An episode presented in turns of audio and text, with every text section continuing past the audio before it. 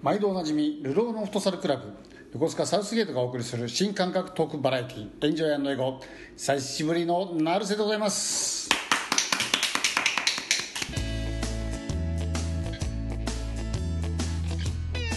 大人気エンジョイエゴは横須賀サウスゲート甘味ガラス屋 ED カフェ他各社の提供でお送りします。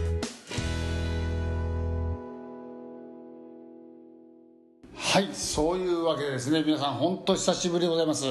えーコロナ騒ぎ以来ですからもうかれこれ2ヶ月3ヶ月近くなりますかね、えー収録もできずにですねもう私もうちのサプライズ君もですねそして東洋の壁のわかめさんもあの自宅で、えーもうしっかり自粛していたという形になります。まあ、なかなかですね、えっと、まだそうとはいえ、だいぶですね外には出ていいということになりましたが、まあ、東京でもまだまだあ感染者が多いということで、えーまあ、もうこうなると元にはなかなか戻らないんじゃないかななんて思いながらも、お全く出れなかった時から比べれば、まあ、少し良くなったかなというふうに感じております。私もですね、えー早速こう仕事の仕事もですねあ本業の方もあのずっとお在宅勤務でですね3月のそれこそ終わり26日でしたかね。それぐらいからもう今月6月の最終日までですね、えーまああ在宅勤務と。いうことでほぼほぼほぼほぼというかもうもうほぼ完璧に家にいましたね。ええ一日のもう歩く数が何百歩ぐらいの日もあったんじゃないかなというぐらい、えー動きませんでした、まあ、そんな中、あのーちょっと最後の方ですね6月に入って6月の半ばを過ぎたぐらいにですね、まあ、あの県外移動がいいよって言われたぐらいの時にですね、えーちょっと用事がありまして大阪の方に出張に行ってまいりましたでそこでですね、えー、とタクシーに乗ってちょっと運転手さんの話をしたんですがどうですか？って言ってやっぱりですねまだまだですねと。で一番ひどかった時はですね、えー聞いたら、あのー一番コロナでひどかった時は10時間タクシーに乗って売り上げが6000円だったそうです。で6000円で会社が半分持ってくんで3000円で、まあ、小学生の小遣いよりも安い感じになっちゃってって私はどんな時給なんだっていう本当愕然としたと言ってましたけど、まあ、確かにタクシーの運転手さんもそうですがもういろんなところですね皆さんすごく苦労されてるんじゃないかなというふうに思ってます、まあ、本当コロナねなんとかなってくれないかなと思いながらも、まあ、あの元に戻るということよりもこれやっぱり新しいスタイルをですねこう考えていかなきゃいけないんじゃないかなというふうに思います。これねあのむしろピンチをこうチャンスに変えていくっていうんですかね。そういう工夫があってもいいかなと思いますね。はい。でもう街を歩くともう皆さんもマスクしまくりですけどあのあくまでもマスクは人にうつさないということですからマスクをしてればうつらないということではないのでこれはですねあの皆さんちゃんとこう認識しておいてほしいなというのはですねやっぱりこうあのこの時期暑いんでね熱中症心配になりますからね。ええぜひ注意をしていただきたいと思います。であのよく言われるんですがこれちょっと私熱中症にはねもう日本熱中症友の会の会長をやりたいぐらいこう熱中症にちょっとうるさくてですねこのマスクをしていることによって熱中症が熱中症になりやすいかというとですねこれね非常に難しい問題でしてね直接はですねどうやらあ影響しないみたいですね。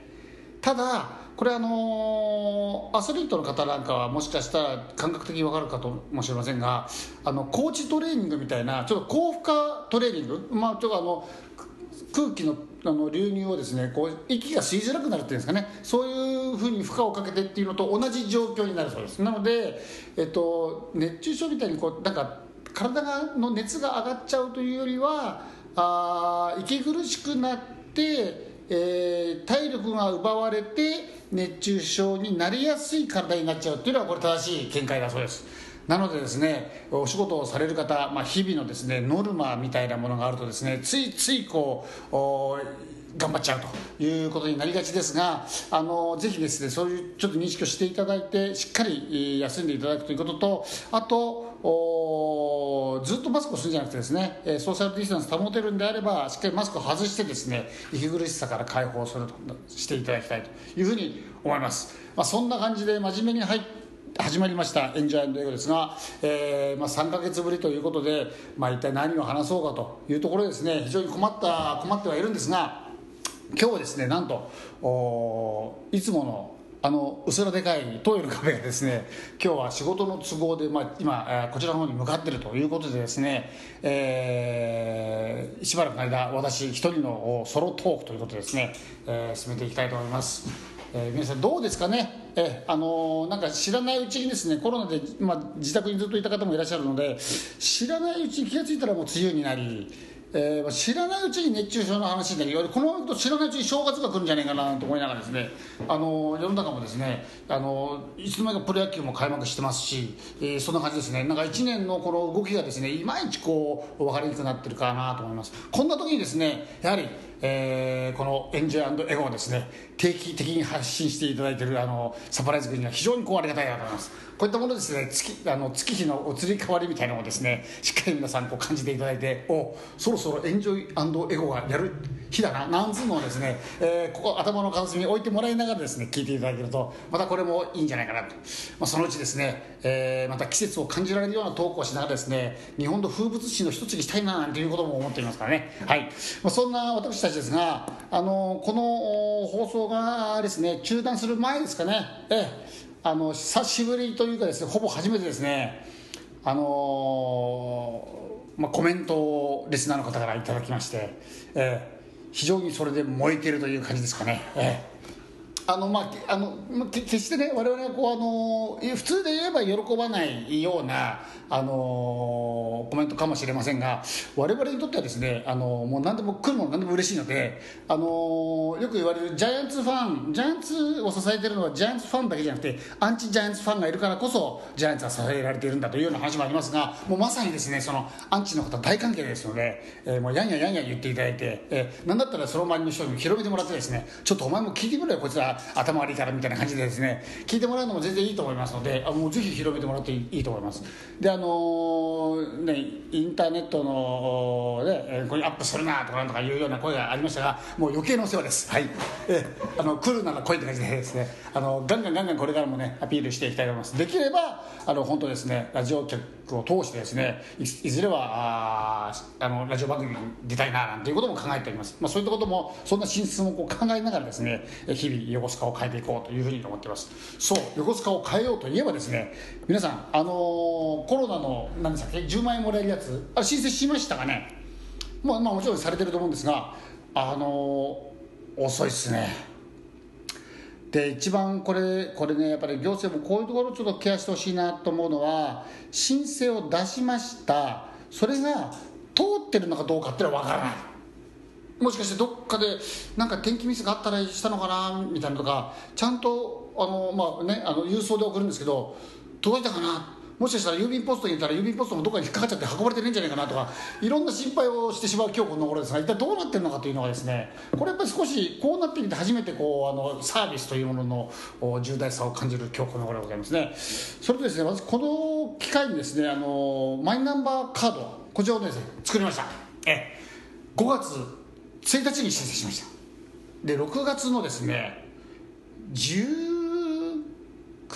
日？8日そんぐらいですかね。にできましたって連絡来ました。はい。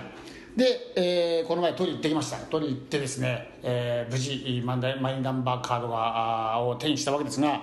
まあ、皆さんもしかしたらまだご存知ない方もいらっしゃるかもしれないんでお耳寄りな情報ということで言っておきますと今マイナンバーカードを作るとですね9月からなんとキャッシュレス決済で25%が返ってくるというこういうシステムがあるんですね。これなんとあのスイカだとか、まあ、そういうう交通系の IC カードですか。あれにチャージをすればそれの25%が返ってくるということで、まあ、返ってくる金額は上限が5000円ということで決まってるらしいんですがこれあの4人家族でそれぞれ働いてたりですねそういう IC カード使ってる方がいらっしゃいますとなんとお家族で2万円か4人家族で2万円返ってくるということですからこれ大きいと思いますね。これマイナンバーカードを作ってないとダメだということなんで、えーこれから7月ですね。4月にこうあの申請が始まって9月からこうスタートらしいんでぜひですねまだマイナンバーカードを作られていないリスナーの方はですね作っていただきたいと思います。あのこういうこともですねやっぱりもうちょっとこうあのね前向きにこう宣伝してもらえたりですね。するといいな。もしかしたら宣伝してるのかも、まあ、ニュースとかで言ってたかもしれないですけどね。あまりこう印象に残ってないですね。やっぱりあのコロナの話とやっぱりあれですかね。渡部の話で大体今世の中はもうあのニュースそっちにみんな耳いっちゃいますから。まあ、そうなるとですね肝心のそのマイナンバーカードさ面倒くさいなってこういうイメージになってしまうのでなんかこういい知らせ方があるかなと。思っていました。でも本当ですねこの「エンジョイ英語」の収録がなかなかなかったものですから皆さんにお伝えするのが遅くなってしまってですねもう横須賀市の代わりにもなっているこの番組がですね本当はあの伝えられないと悔しいと早い思いをした次第でございますが、まあ、今この機会をね、使わせていただいて、えー、皆さんの方にお知らせをさせていただきました。マイナンバーカードぜひ作っていただきたいと思います。はい。まあ、そんなこんなでですね、えー、やってきましたが、まあ、エンジョイ英語もう早くもですねもう喋り続けて10分という時間が経ってしまいましたびっくりします、ええあのもう全く台本なしで3か月ぶりだというのにこんなに喋れるもんかと思ってですね 我ながらもう感心している次第でございます。まあ、あの、やあの水泳と同じですね、やっぱ途中息継ぎも必要なので、これで一回コマーシャルいきたいと思います。はい。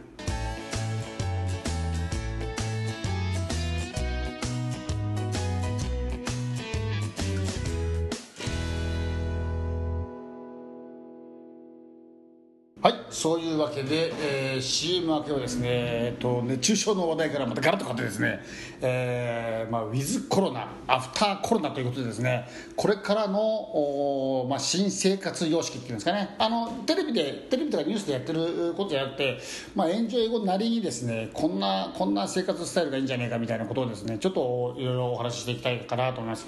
あのね、まあ、一番こう特に若い方なんか中心にですねこの夏一体海水浴場はどうなるんだと。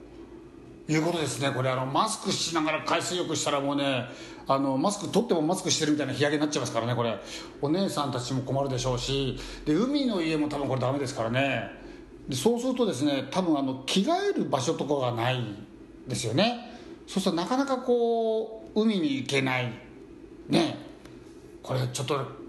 これやっぱちょっと寂しい感じがしますね、まあ、せっかくなんでもうあのあれですねリモート飲み会とかもやってるぐらいですからもうリモート海水浴とかするとしいですね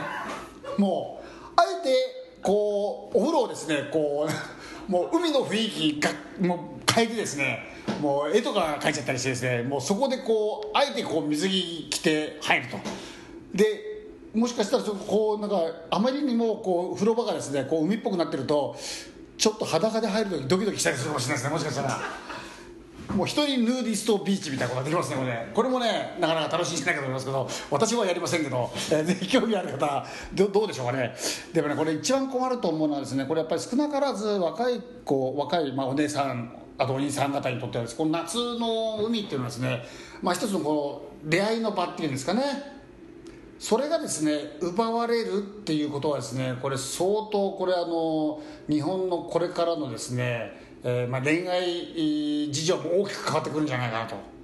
まああのうちのね、えっと、チームにはですね、まあ、海だろうがスキー場だろうが全くそういうふうに疎いやつもいるので関係ねえよってとこあるかもしれませんが、まあ、世の中はまあ大半少なからずですね10代20代前半ぐらいまではですね夏の海でのこうね出会いみたいなものを期待されるんじゃないかなと思ってこういう子たちがですねどういうところでこれからこう出会いの場を、ね、求めるのかなと思ってこれはね密かにちょっと心配になってましたね。まあ俺が心配することもないんでしょうけど やっぱこれをですねなんとかしていくのがエンジン英語じゃないかということでさああのリスナーの皆さんもですねなんかこの夏こういうところだったら素敵な彼氏素敵な彼女と出会えるんじゃないかみたいなあものがあればですね、え、番組の方に、えー、お寄せいただければと思います。我々が考えるとですねこれソーシャルディスタンスとかマスクをしてても違和感なく通常通りに遊べて万々が一もしかしたら女の子とも出会えるんだったらもう考えられるのはサバゲーぐらいしかないですね。さサバゲー行きますね。サバゲーは夏なんでちょっと痛いかもしれないですけどあの女子はですねぜひビキニを着てですねビキニの上からこうあのビニールみたいなのかぶっていただいですね。昔あの嵐のデビューのハワイコンサートのような感じのものでこうやるとですねなかなかちょっとこうドキドキしていいんじゃないかなと思って。まああのおっさんが海パンでこうビニール着くとなんかちょっと変態チックなんで何とも言いませんけどまああの最近ですね動画にも、まあ、サバゲーでね女の子がこうミニスカートを履いてなんていう動画があってですね私もちょっと見たんですけどサバゲーでそれちょっと戦場舐めてんじゃねえのと思いながらも、まあ、ゲームですしあのそういうちょっとね女の子チックみたいなのがあるともまあいいかなと思うのでぜひねこれからですねもうこれから旬はですねもうマスクをしてても違和感のないサバゲー。これでですねぜひ男女の出会いの場をですね期待していただきたいと思いますが唯一の弱点はマスクを取ったら大変なことになっちゃってね。これはもう一番怖いんですけどこれあの私昔ダイビングやってたんですけどダイビングあるあるでですねなんかこう泳いでるとですね結構女の子で呼ばれさすがダイビング女の子いるなと思うんですけどなんか休憩した時にね一向に可愛い子が一人もいないんですよね。しいなと思ってみるとみんないいなと思ったらみんなね水中眼鏡してからですねあれね。水中眼鏡取っちゃうとですね なんだか知んないけどねあのそんなに魅力的じゃない子が多かったと。まあ中には好きな子もいるんでしょうけど僕はなかなかそういうふうな方はお目にかからなかったですね。ただですねあのウェットスーツを皆さん着るんでこれが不思議なもんでウェットスーツの下に着ている水着はですねこれ皆さん派手ですねこれ。驚いちゃいました。もうまあまあそうは言ってもあの昭和とか平成の初めの頃ですからもうその頃から比べれば今今は大変なことになってるかもしれませんけど昔はですね、まあ、あんな派手な水着を着てる女の子いないな、まあ、ただ海から上がってきた時に、まあ、上がった時にあるこうシャワー浴びたりするとどうしてもウェットスーツ脱ぐのでその時中の水が見るとおすげえなと思うんですけど後ろ姿は最高ですみたいなね。こっち振り向かないでみたいな感じで本当に。後ろ美人はね相当見ましたね。またねあのやっぱ運動されてるのでスタイルもいいんですね。スタイルもいいんですけど残念なところが一箇所みたいな感じで、まあ、えてそれはコメントを避けさせていただきますがあのもちろんあの可愛い子もたくさんいました。え何を言ってるのか分かりませんけど私はもうかれこれもう20年ぐらい前の話ですかね。え。いろんな思い出がありました。はい。いいな。うん。よかったよかった。あの頃ねね本当あのコロナとかがあったら本当どうどうだったんですかね。あの本当困ったなと思うところと最近ふと思うのはですね仕事のやり方とかいろんなそこ今リモートワークとか言ってますけど皆さんちょっとね、えっと、よく考えていただきたいのは私ちょっと先思ったんです。今携帯電話普通じゃないですか。で友達と連絡を取るにも携帯電話ですし待ち合わせするにも携帯電話ですしこれねもう20年前振り返ってください。携帯電話ほとんど普及していなくてで、まあ、30年ぐらい前ですかね。私会社入った頃ですかね。そうするとこう駅で待ち合わせをしてもうそれで待ち合わせをした相手が来ないと連絡するところってもう家とか会社とかしかないんですよね。でもそれでもなんかうまいこと待ち合わせできたりいろいろこうコミュニケーション取れてたんですね。ところが今どうですかね。多分今若い子たちに携帯電話使わないでコミュニケーション取りなさいって言うとえどどうしたらいいの？っていうメールはいやメールも携帯電話じゃんみたいな話になっちゃうよね。でそう考えるとこれあのコロナになってで在宅になって、まあ、リモートでいろいろ仕事をされてる方、まあ、そうじゃない、まあ、リモートでできない仕事も当然ありますけど、まあ、なんか工夫すると今までとは全く違った発想で場合によってはちょっとまた違う機械だとかねまあ、例えばドローンだとかそんなものをこううまく使って今までの仕事のやり方を変えるチャンス来てんじゃねえかなというふうにちょっと思います。はいで、えっと、リモートになればですね当然出勤をしなくていいので出勤ストレスがまあなくなるのでそうするとあの東京近郊とか大きい駅の近くに住む必要がなくなりますよね。で今こうネットなんで買い物も今ネットスーパーありますから、えー、もうほぼほぼ家から全く動かなくてもほぼほぼ生活できちゃうなんてことがありますね。でそうするとお、まあ、よくよくこう振り返ってみる振り返って、まあ、いろいろ考えてみるとお、まあ、このコロナをチャンスにですね。皆さん一ついろいろこう生活様式考えてみたらどうかなというふうに思います。でもしかしたらそこに思わぬビジネスチャンスが転がってるかもしれないしまた新しい仕事も当然生まれると思うので、えー、ぜひこうネガティブにならないでポジティブにいろいろ考えていきたいと思いますね。あの僕人生常にポジティブな人なんであのこれを機会に何かうめえことねえかなっていうのをいつもこう考えてるんですけど今もしかしたらちょっとチャンスかもしれないのであまりこうあのニュースの報道とかだけにですねこう聞きすぎちゃうと流されちゃってあの考える思考がこうこう一つの方向になっちゃうのでそうするとせっかくね面白いことあるのにこうつ、うん、思いつかないみたいなことありますからぜひですねたまにはですねこう情報を一旦遮断してみてですね自分がこうフラットになっていろいろ考えると面白いアイデアがあるんじゃないかなということで、えー、いろんなことがあっても決してくじけずですね、えー、常に前を向いて歩き続けると。いうことをですね。考えていただくとまた何かが見えてくるんじゃないでしょうか。特に受験もう今受験は小学生の中学校受験からありますからね、えー、受験のための勉強ですとかこれすごい差が出ると思いますね。で、えっと、この在宅リモートの期間中に受験生の方だけじゃなくてですねそうじゃない方もどんな勉強の仕方してたかなというのがですねちょっと興味ありますね。これあの前にサプライズ君が確かフェイスブックかなんかであのつぶやいてたと思いますがやっぱりですね先生を使ういいチャンスだったかもしれないですね。あの生徒から先生にうまくコミュニケーションを取って先生を動かしてこう勉強する機会。そうするとこれって自分発信ですから今までは先生から与えられるものをどう吸収するかだったけど自分が何を吸収したいかっていうことを先生に向かって発信するっていうね自分が先生を動かすみたいなこれってすごいあの積極性だとかあと自分で物事を考える力がすごくついたいいチャンスだったんじゃないかなと思います。これ本当に申し訳ない。あの自粛中だったんでコロナの前にね本当コロナ中にこんな放送ができたらいいなと思ったんですけどまだ遅くないと思います。あのこれからですねまだコロナコロナだけじゃなくて感染症みたいなことを考えるとあの正直インフルエンザですら人類はまだ克服できていないのでこれから受験される方ちょうどの冬の時期なのでインフルエンザにかからないとも言い切れない。でそのためにはやっぱり外出を極力控えて手洗いうがいをしっかりするっていうことがまあ、せめてものこう自衛策、まあ、あと免疫力高めるというのもありますけどまずは自分でその機会を減らすっていうのが一番大事かなと思った時に塾に行けねえから勉強できないようじゃなくて何か新しいことを考えるまた学校の先生とか塾の先生も新たなスタイルを考えてもらいたいと思いますね。これあのやはりいろんな家庭があって、えーと、w i f i 環境がしっかり整っているところもあればそうじゃないところもあると思いますまた今世の中にはケーブルテレビみたいなものでいろいろこうありますし、えっと、いろんな今あるものを使って新しいものを考えてやろうとあの作り出そうと思うとこれってあの機械的なものねものづくりをしようと思うとこれ時間かかるんです。でできた頃にはもう次の何かができちゃってますから必要になってきちゃいますから今あるものを最大限活用するっていうことをですね少し考えていただくとこれはあの決して大きな会社とか大きなグループじゃなくてもですね、えーと、すごい少数な人たちでもですね、まあ、万が一一人でもですねできることだと思いますのでぜひその教育関係の方あの子どもたちのですねこの教育子どもたちに勉強を教えるとか子どもたちがあの勉強を教わりたくなるようないいうまい環境を作れるいいチャンスだと思いますのでぜひチャレンジをしていただきたいと思います。またですね、えっと、勉強だけじゃなくてスポーツもっていうこともあると思います。これでこういう時だからこそですね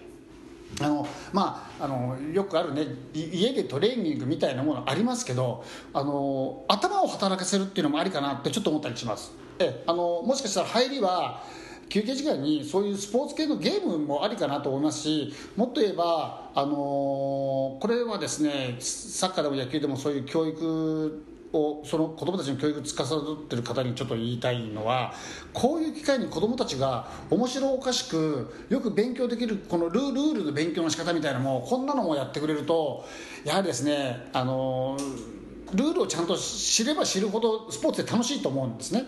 でルール知ったもん勝ちみたいなこともところもありますからあのしっかりこれ子どもたちにまずルールを教えるいい機会でもあるのかなと思うと同時にやはりその試合を裁く審判をやられる大人の方もですねしっかりこういう時に学んでいただいて、まあ、あの大人の方であればねあのテレビを見てあのプロの試合なんかを見て、まあ、ついつい試合を見がちですけどそこでレフェリングをですね少し勉強するなんていうこともいいかなと思います。あのぜひですねこの外出自粛はもう終わりましたけども極力この外出を避けた方がいいっていうのはなんとなく皆さんの頭の中にもあると思うのでこの機会をですね有効に使ってですね、えー、皆さん一つ一回りも二回りもみんなが賢くなりましょうというのがあのエンジョイ英語からの提案でございます。はいそんなこんなでですねあの今日も喋り続けて、えー、最初15分ぐらいで終わる予定でしたがもう20分を経過してしまいましたので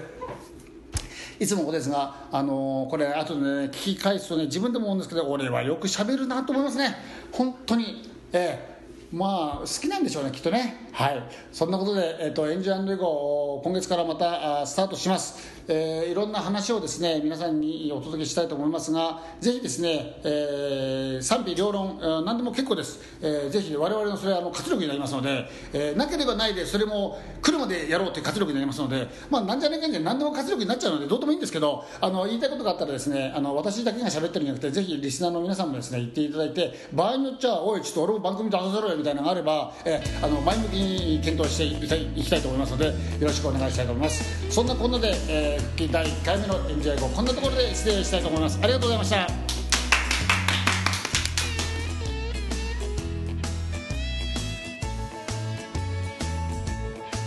大人気エンジョイエゴは横須賀サウスゲート甘味ガラス屋 EE カフェ